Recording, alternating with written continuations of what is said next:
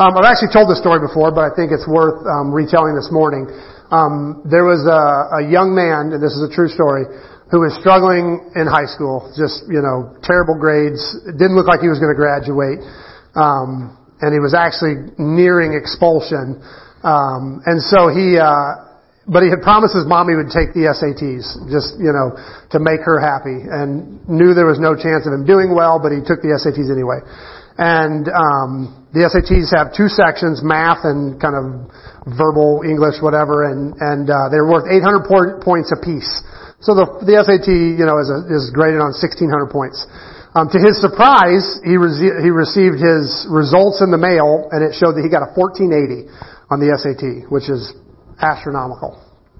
And uh, and um, his mother actually assumed he cheated, um, and and he told her he was like, I was planning on it, but they had the chairs too far away. I couldn't see anybody else's work. Um, and so uh, so at this point, he he started to wonder if he wasn't squandering his potential, and so he started attending class and doing his homework and kind of changed who he hung around with and started taking school seriously.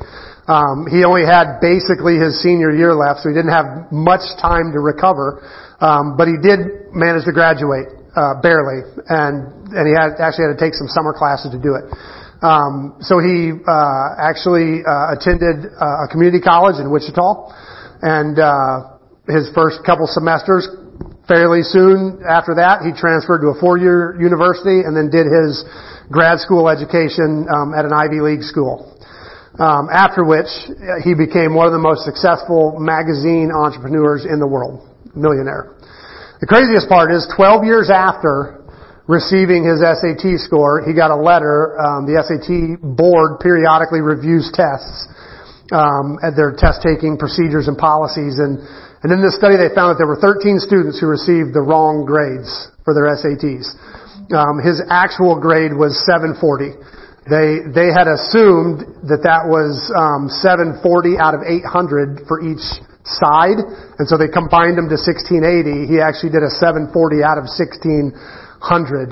Um, and when asked why the 1480 score changed his educational involvement so dramatically, all he could say was, all I knew was that a kid that got a 1480 should go to class. And so he started going to class. Um, this is Hope Week. And, uh, and I have to be honest, um, I'm starting to fear this week every Advent uh, because it seems like um, it never fails. I wind up on this week spending like the entire week trying to figure out how on earth I'm going to talk about hope in the face of the challenging times we live in without sounding trite and cliche. Um, uh, and so just once I would love to like stand kind of on the summit, like on a on a gorgeous day right at sunrise with everything ahead looking brilliant and bright and, and talk about hope in that moment. But I never seem to get to. it's always really rough weeks. Um, every year it seems like G.K. Chesterton was closer to the mark when he said this. He said, hope means hoping when things are hopeless or it's no virtue at all. As long as matters are really hopeful, Hope is mere flattery and platitude. It's only when everything is hopeless that hope is uh, begins to be a strength. I hate G.K. Chesterton. Um, it's been a rough week, and I have no desire to like plow through all the details of what made my week long. But please know that um, this morning's message was a tough one for me, um, and thankfully uh, this morning's passage kind of screamed the truth right back at me all week as I as I went through it. But before we get into that, um, let's do some brain biology. Um, so far, we've kind of established the emo- the amazing kind of health and brain benefit of music, and especially participating in music. Um, we talked about the latest research in counseling and metacognition, which is remarkably similar to Psalms 42, where David is kind of questioning his own emotional state and deciding that though his soul was was reflecting a true situation. His soul was downcast. Um, there was also a truer situation that he could choose to sing, and David does that in that psalm. Then last week we talked about the love drug, oxytocin, and its ability to make us feel love and how singing actually increases oxytocin levels in our blood, um, which is likely one of the reasons we sing love songs because it's the natural thing to do when you're high on oxytocin is to sing about it. Um, we dug into this love song that Solomon writes in his attempt to honor God. Um, uh, the God that he like associated with love. He said, "You loved my father David, and you continued to show him love." Um, but the words that Solomon uses don't necessarily sound like love the way think, we think of it. They weren't mushy words. They weren't romantic words. When he wrote his love song, um, he, he described something deeper and more practical uh, than than love. The kind of love that you can wear every day. Um, things like justice and righteousness and prosperity and flourishing.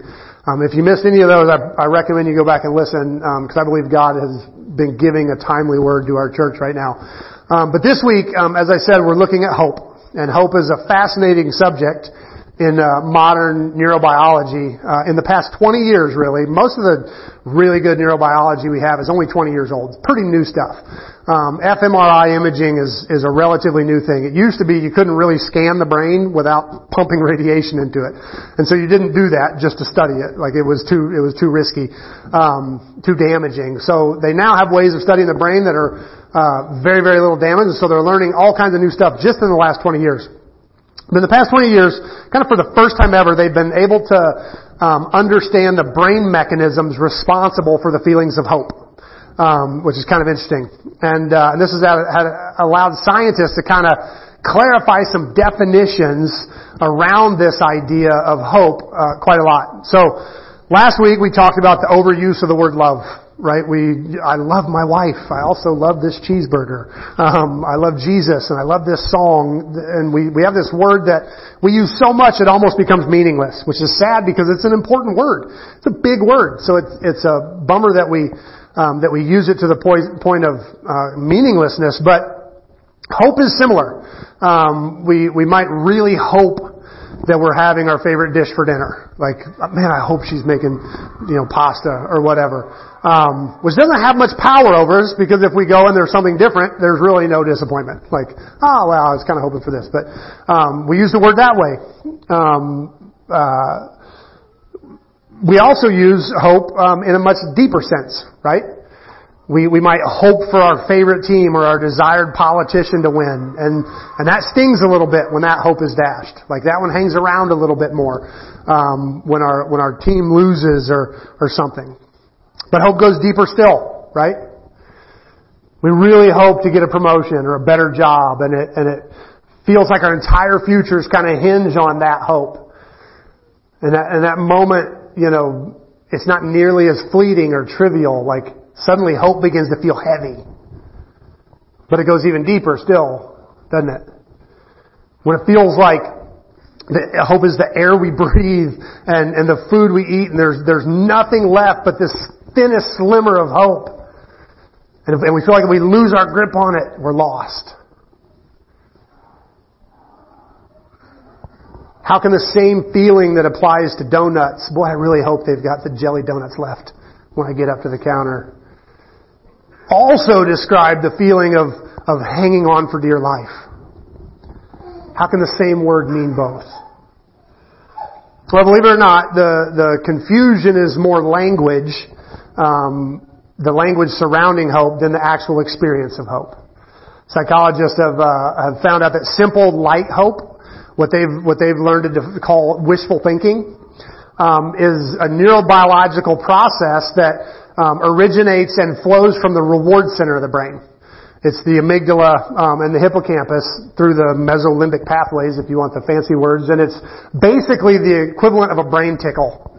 Like it, it's it's just this little flutter from the reward center of the brain that in, includes some dopamine and some other fun drugs. Um, it basically amounts to nothing more than imagining how nice it would be for something to happen, and the brain gets confused between that and reality and produces a little bit of the reward as though it actually happened. It's a fun feeling.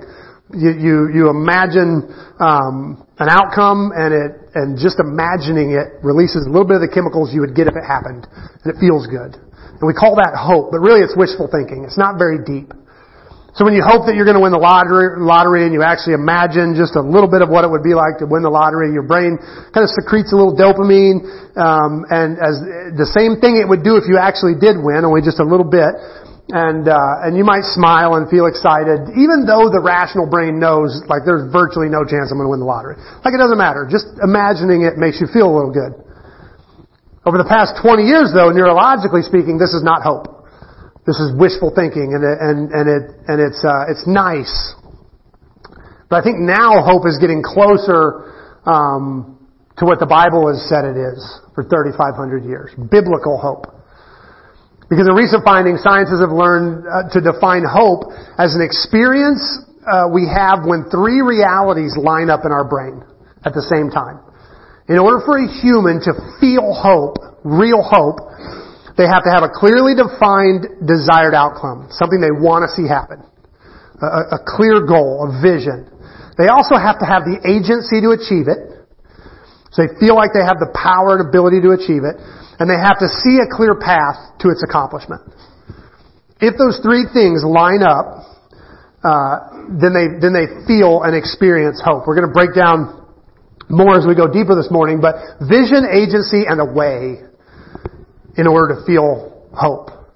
They're essential to experiencing hope. And using fMRI imaging, neurologists have found that when a person experiences real hope, an entirely different brain function happens from wishful thinking. It's nothing like the, the, when you hope that they have your favorite donut when you get up to the counter. Nothing like that. The brain is working completely differently. When you feel real hope, it happens in the orbital frontal cortex, the very front of your brain, right behind your eyeballs is where it actually lights up when somebody experiences real hope. And this makes sense because this is also an incredibly important area for a lot of other functions in your, in your life. The frontal cortex is responsible for all your rational functions, your logical functions. More importantly, your executive functions, things like time management and and uh, and and willpower and the the the power to to get up and do something you don't want to do. That all resides in the in the frontal cortex. So your relationship to time and hope are deeply related um, because you're, you're imagining something in the future that hasn't come yet. And so it, it, makes sense that hope would resign where you also have what we call your uh, uh, your event horizon, how far into the future you can see. That's where hope lives in that same region. Your ability to plan and imagine your future and imagine what you're going to do to achieve it is is where hope lives and, re- and, and resides. Closely related. Your, your, your ability to ignore emotions and, and to, to, and stimuli and data and evidence is all housed in your frontal cortex. When stimuli comes in and it, and it strikes an emotion and you go, you know what?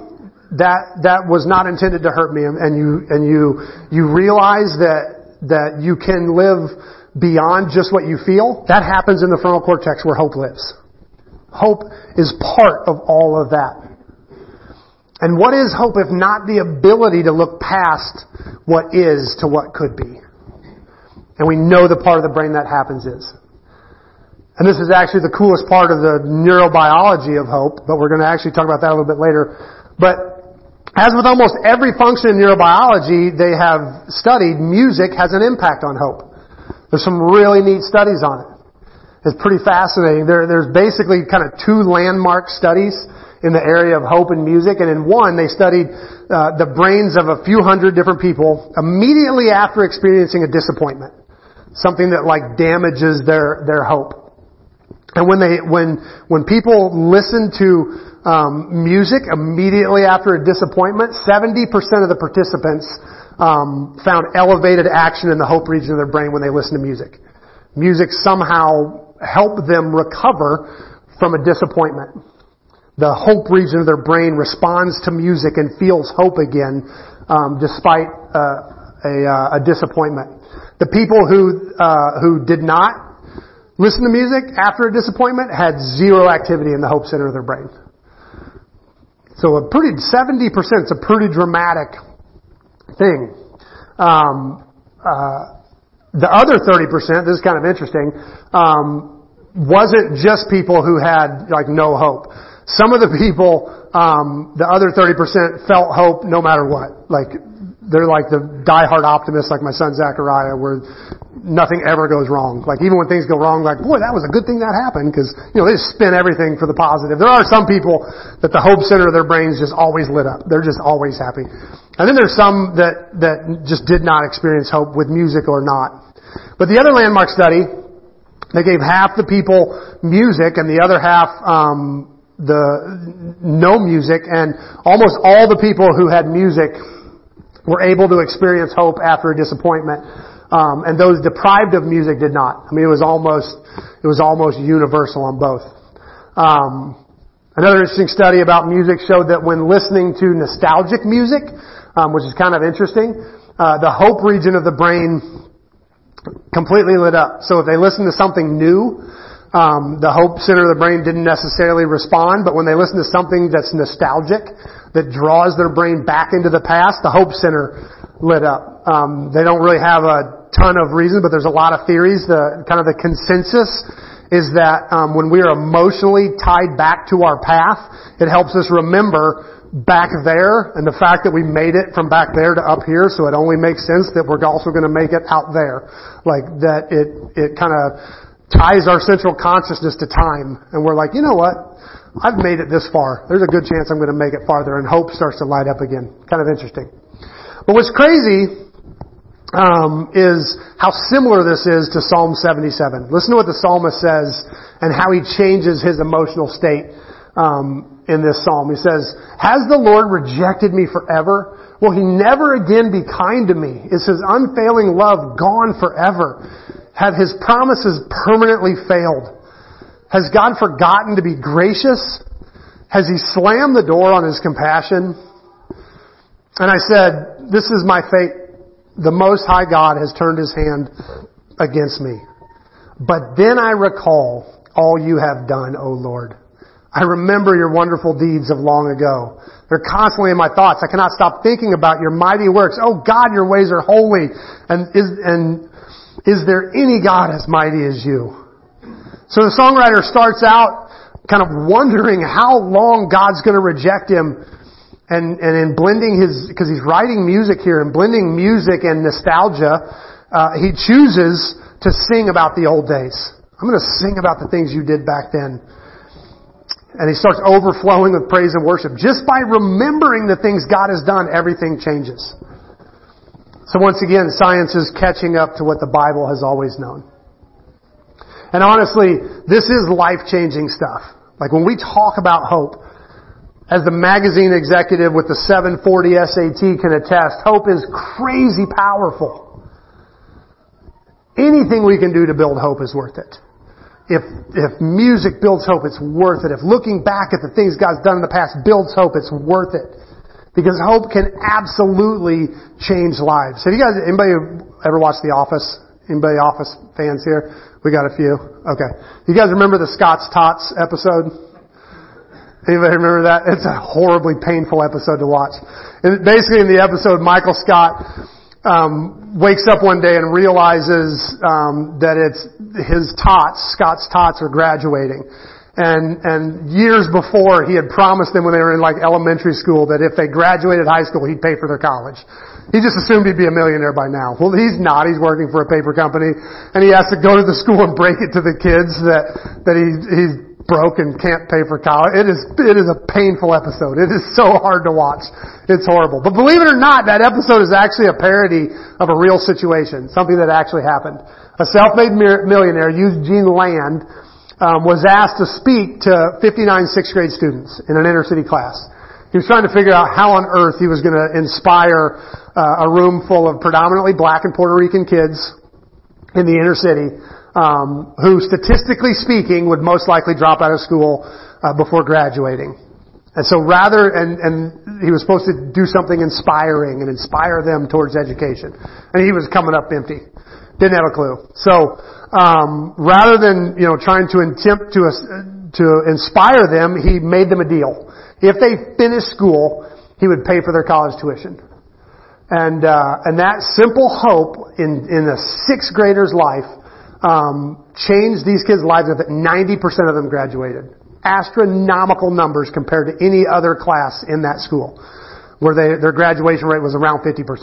90% of this class that he promised tuition to, and he actually did pay for their college tuition. He did not pull the office thing.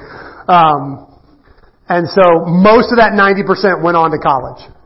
Um, and and the, the simple addition of hope, even in the life of an unsuspecting 11 year old, changed everything.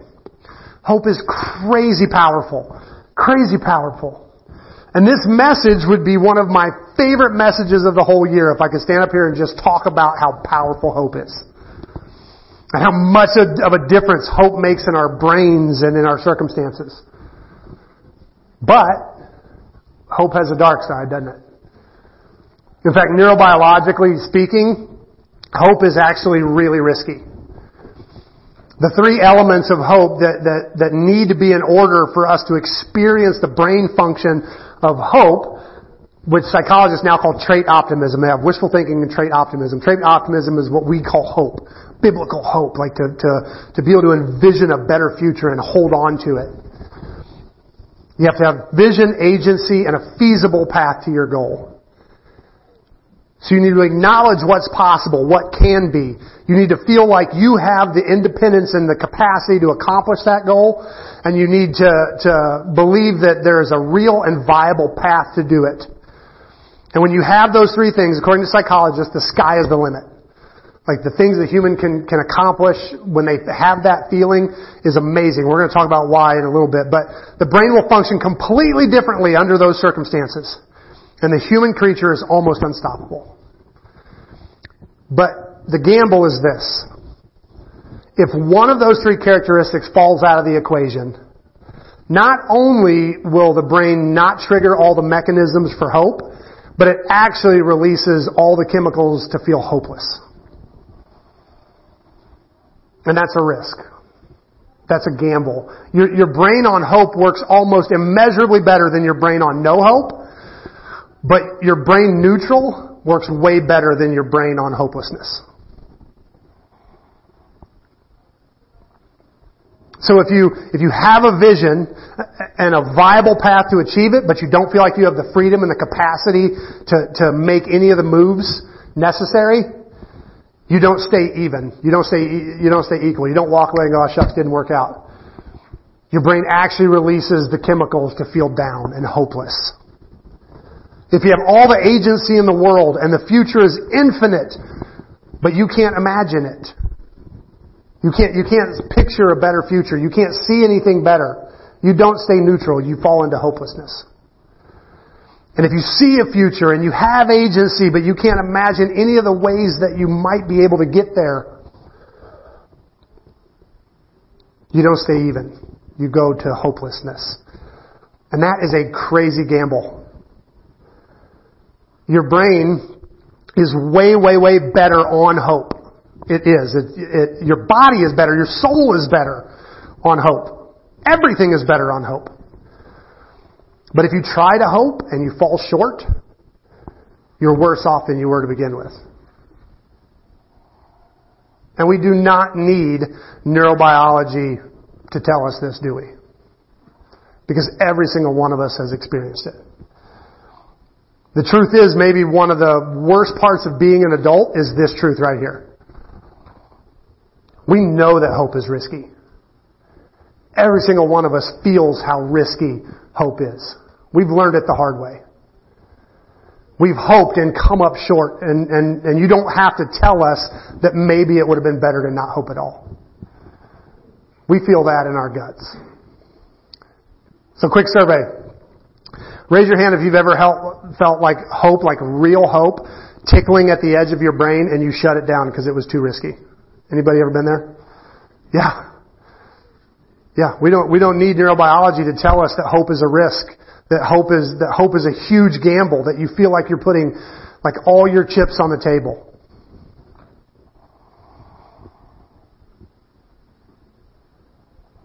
No matter what the neurobiologist says, it feels like hope comes from like the softest, most vulnerable part of our hearts.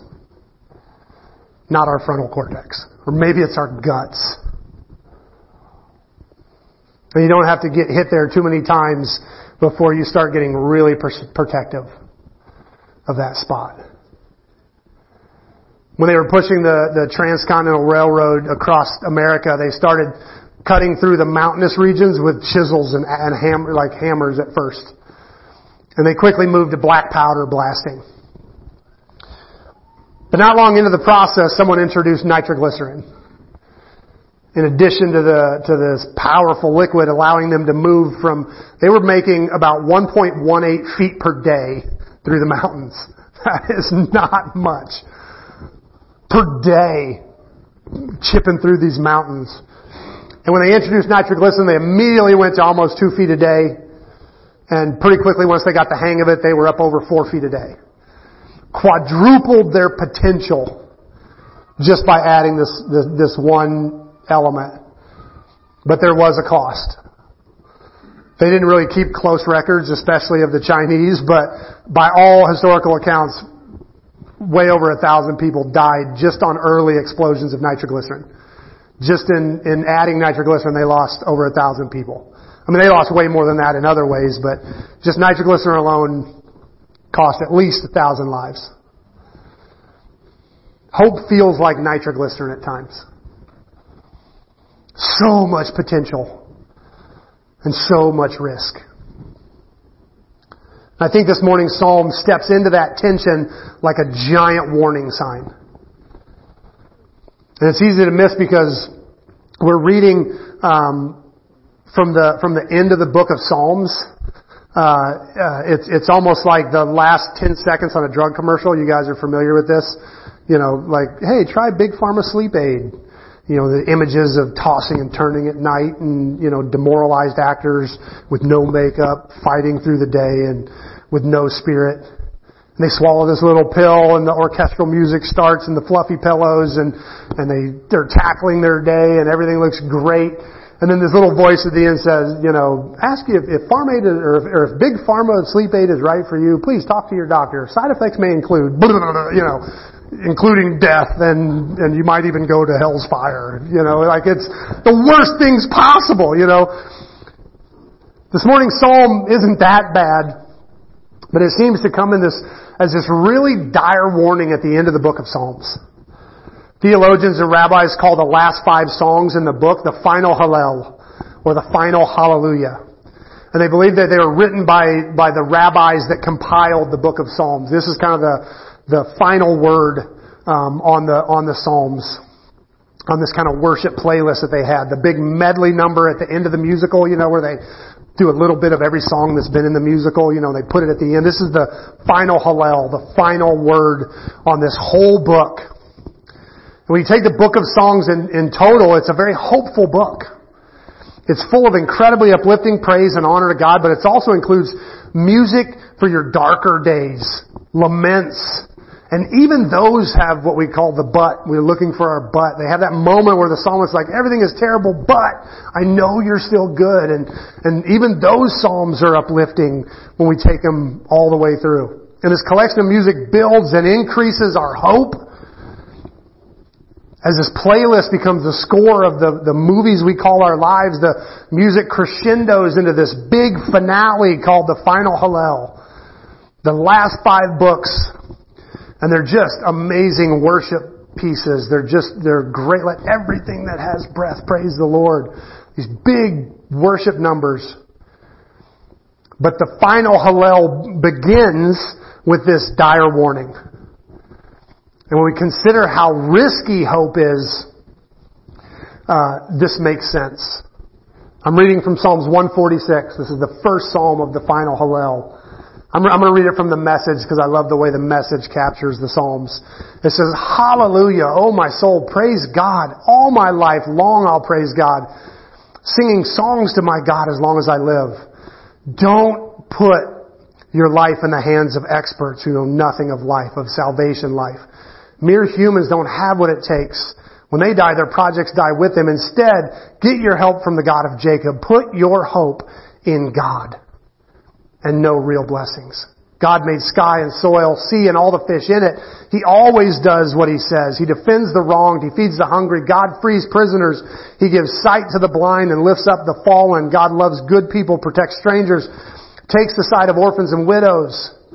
but makes short work of the wicked. God is in charge always. Zion's God is God for good. Hallelujah. Do you hear the warning in it though? Don't put your life in the hands of experts who know nothing of life, of salvation. Mere humans don't have what it takes. When they die, their projects die with them. One of the things that we've been doing in this series is to stop and listen to the song playing in the background of our culture right now. And I don't know if you've heard it or not, but this verse is not the soundtrack of our world right now. With the introduction of the internet into our daily lives, the song of the expert has grown very loud in our world. Have you noticed this? There's a new study every single day on what we should eat and, uh, and, and not just like, uh, if, if you, if you eat, you know, you'll, uh, you might lose a little weight, but like, but like, this is the hope to live forever. Like it's, it's pitched like this is, this is everything you've ever wanted. Eat like this and you'll, you'll look great and you'll have boundless energy like it's not just like a little little things. It's like they're they're selling the whole farm if you'll just buy this.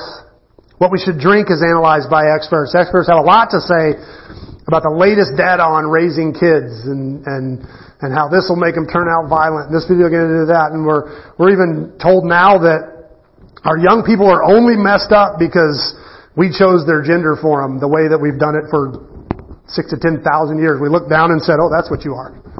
Like and now that's ruining our kids apparently and, and, and, and so kids throw temper tantrums and it's not just kids throwing temper tantrums, because temper tantrums are one thing. I threw temper tantrums, you threw temper tantrums, we all did it.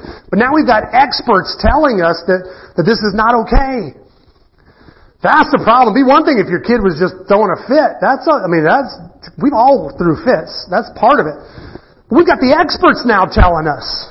That's the problem. It's not what the kids are doing. The kids are are doing what kids do. They said, we've got experts telling us we gotta let them do it. Experts tell us what car we're allowed to drive if we want any hope that our planet's gonna be here for our kids. And which stock we want to buy if we have any hope of retiring. And of course, we just went through a pandemic and the world renowned experts were all saying different things at the same time and not just that they were trying to convince us that every real expert, you know, says this, but they were all like, if you have any hope of surviving, you have to do this. Listening to the experts.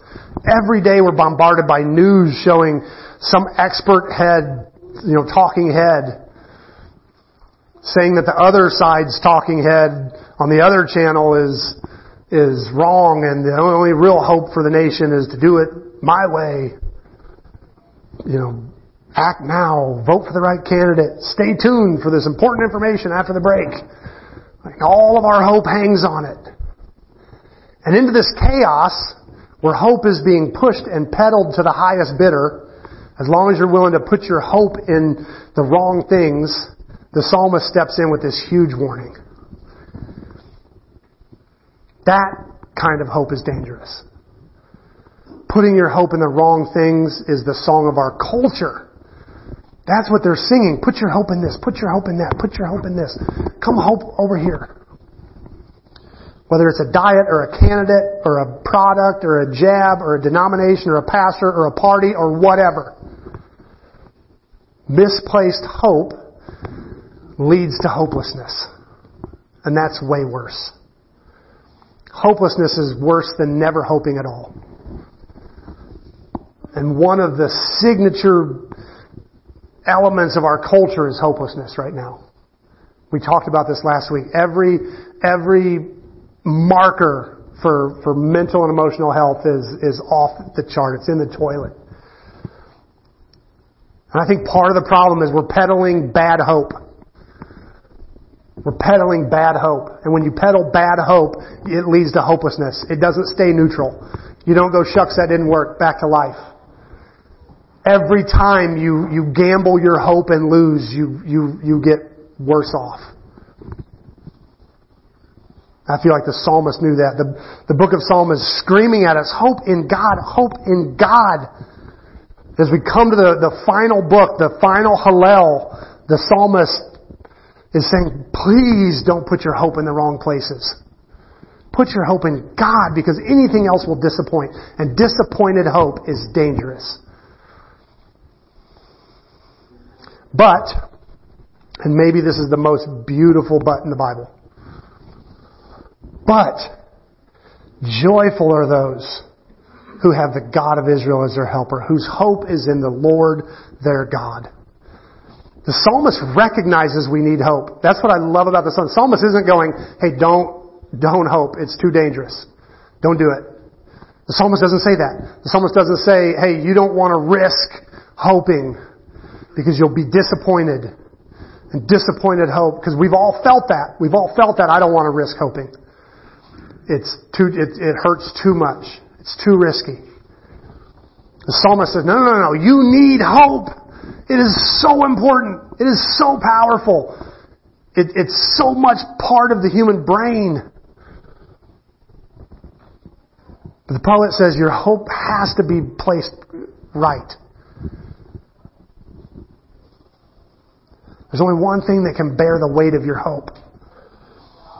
It's like nitroglycerin. It's, it's powerful, but risky. And if you put it in the wrong place, it can do damage. Last week we talked about how our culture has this insidious song playing in the background of our lives right now that says biblical love, the kind of love that can change you and, and though it might sting at first, has the potential to actually help.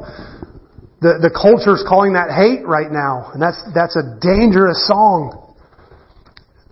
And almost as insidious is, is a culture that's overflowing with songs of hope. Right now there is so much like hope that, that the government's going to be able to fix this, hope that we can fix every ailment, hope that we can end human evil, save the planet, that every little creature living on it can, can survive. We can eliminate poverty and we can just build our tower all the way up to the heavens.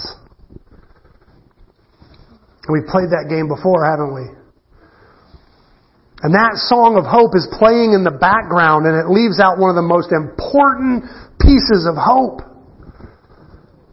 And the psalmist who most likely wrote this psalm from captivity, the, most of the Jewish rabbis say that these last five psalms were written in, in Babylonian captivity. And, and, and the psalmist knows we had a great army. We had wealth. We had a walled city. We, we had strong allies. At the end of the day, none of that helped us. Here we are in Babylon. We put our hope in all the wrong things. And look where we are. And from that experience, he's going, people, put your hope in God. There's nothing else. We need to hang on to the one thing that can't be moved. There's this famous story in the book of Daniel of three young guys, Shadrach, Meshach, Abednego. I always call them Hananiah, Azariah, and Mishael because that was their Jewish names. And, the, and, the, and they passed a law. These, and these three had done great. They're like some of the king's favorites. But they passed a law that, that everybody had to bow down and worship the king's statue when the music played, or they'd be thrown in the fiery furnace. And, and these three teenage boys won't bow and everybody bows and it's really hard to not stand out when everybody's bowing and you're the one not bowing. We stick out pretty quick when that happens. But the part that's always stood out to me is this statement that they made just before going in the fiery furnace. They said, if we are thrown into the blazing furnace, the God whom we serve is able to save us. He will rescue us from your power, your majesty.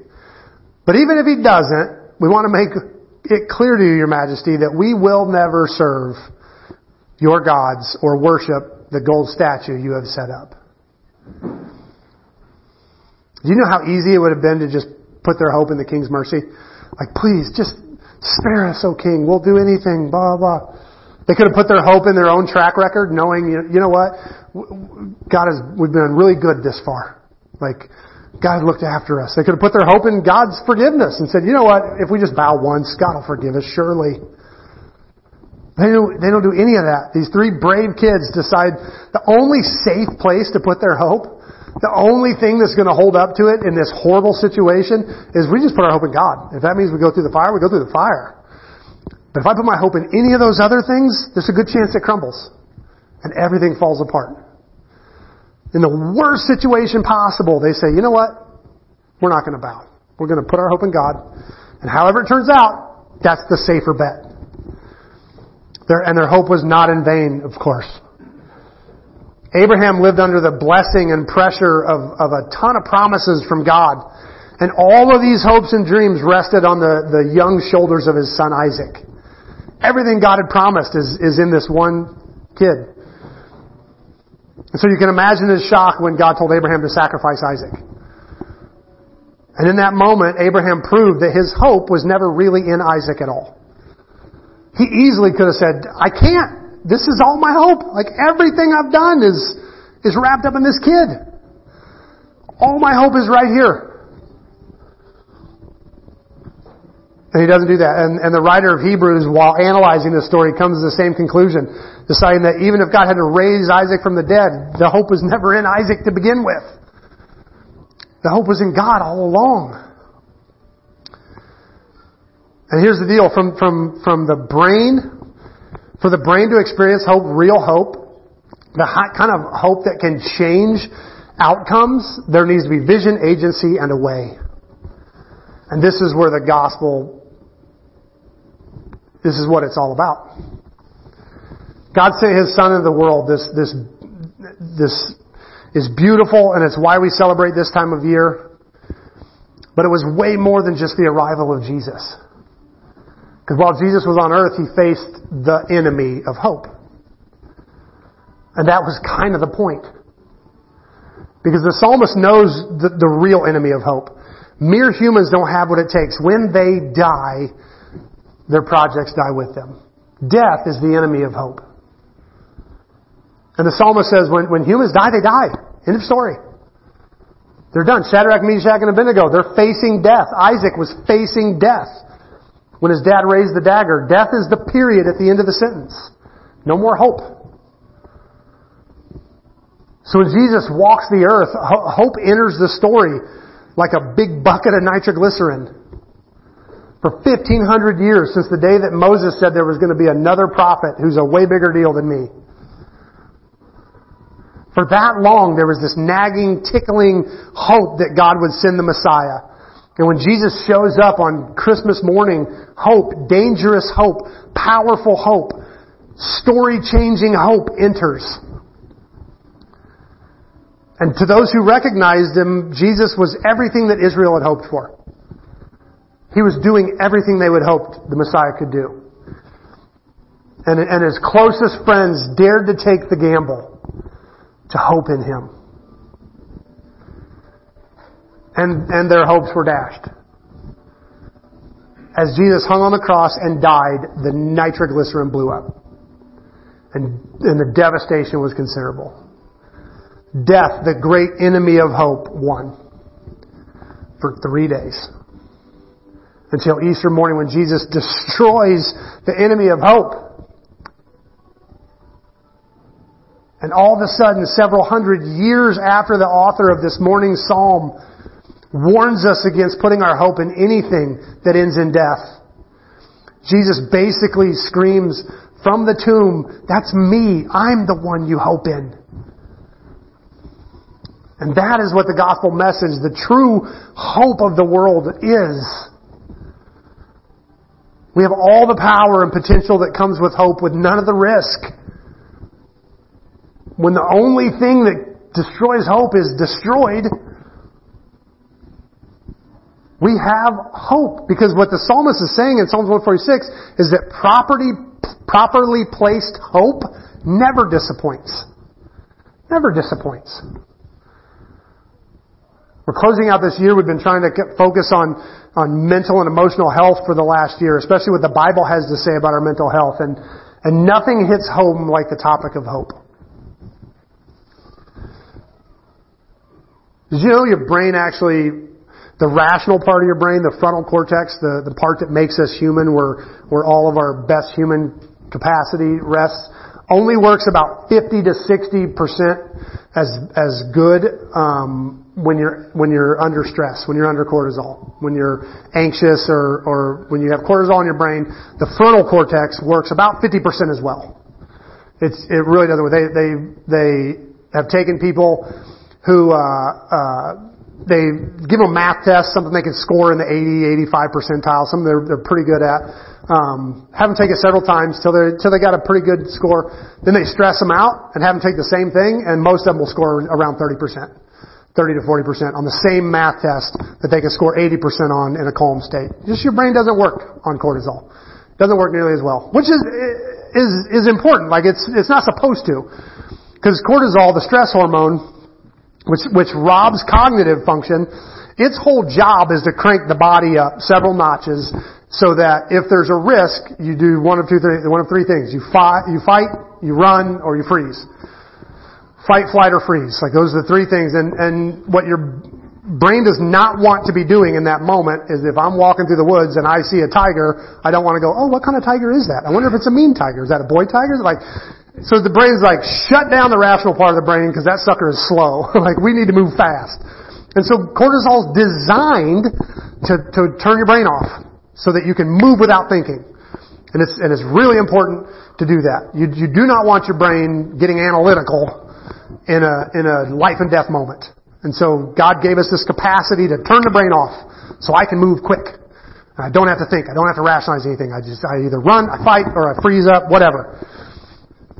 So the, the cocktail that your brain produces under stress is designed to bypass all of the thinking. Immediately if needed. And this is great if there's a predator nearby. But the problem is, our brains don't really have like one cocktail for if there's a wolf approaching you and a different one if you're in a fight with your spouse. It's all the same cocktail, unfortunately. Your brain doesn't know the difference between I'm in a life or death situation and I am really anxious about my finances. You get the same cocktail cortisol in both situations. And, and, and though turning off your analytical brain is great in the face of a wolf, not so good when you're trying to make really important decisions with your spouse. Like, not so good when you have to make actual real decisions on what you're going to do to proceed to have this cocktail bath shutting down half of your brain power. My favorite piece of the neurological knowledge that we've picked up about the study of hope is the fact that when the brain is experiencing hope, one of the primary functions of hope is to shield the cerebral cortex against cortisol.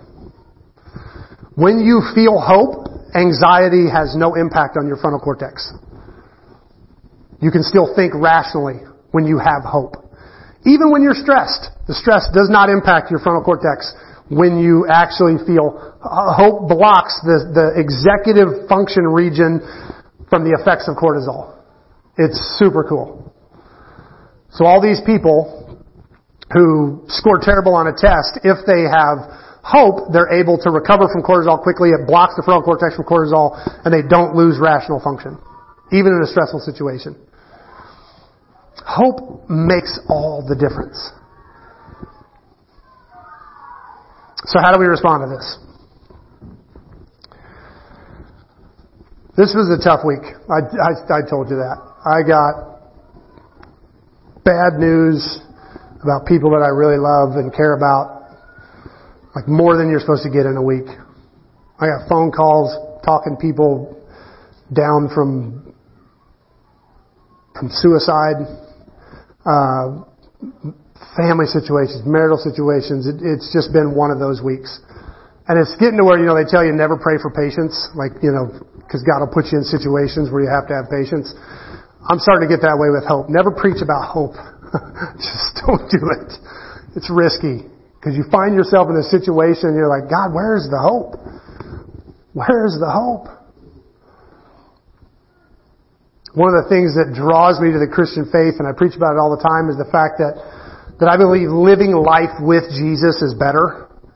Like I, I think the, the guidelines and precepts of scripture that hit us like strict rules and laws and and you know uh, prohibitions and whatnot. I think these are wisdom from an eternally wise and loving God um, on our behalf, and to ignore them is to do so at our own peril. Like I think living a godly life is the best way to live. And I tend to avoid topics like heaven and hell primarily because I really love Jesus. And I, I want to sell Jesus to people. I want people to fall in love with Jesus. And sometimes our heaven and hell talk is really selfish. It's like, I don't want to burn. If this is the way I keep from burning, I'll do it. You don't even have to know or like Jesus to want to make that decision. Like, and so I like talking about Jesus and the benefit of, of walking with Jesus. Self-preservation, heaven and hell is usually about self-preservation, and that can be a little bit selfish at times. So I don't talk much about heaven and hell, but on weeks like this, it comes to me that until Jesus' return, death is the end game for all of us. Everyone I'm praying for, if every single person I'm praying for gets healed, they're still going to die eventually. And don't get me wrong, I still want to see them get healed. I'm not saying, oh well, that's the, you know, who cares? But he, even healing is only temporary. So if you don't cling to a hope that goes beyond death, then what are you hoping in?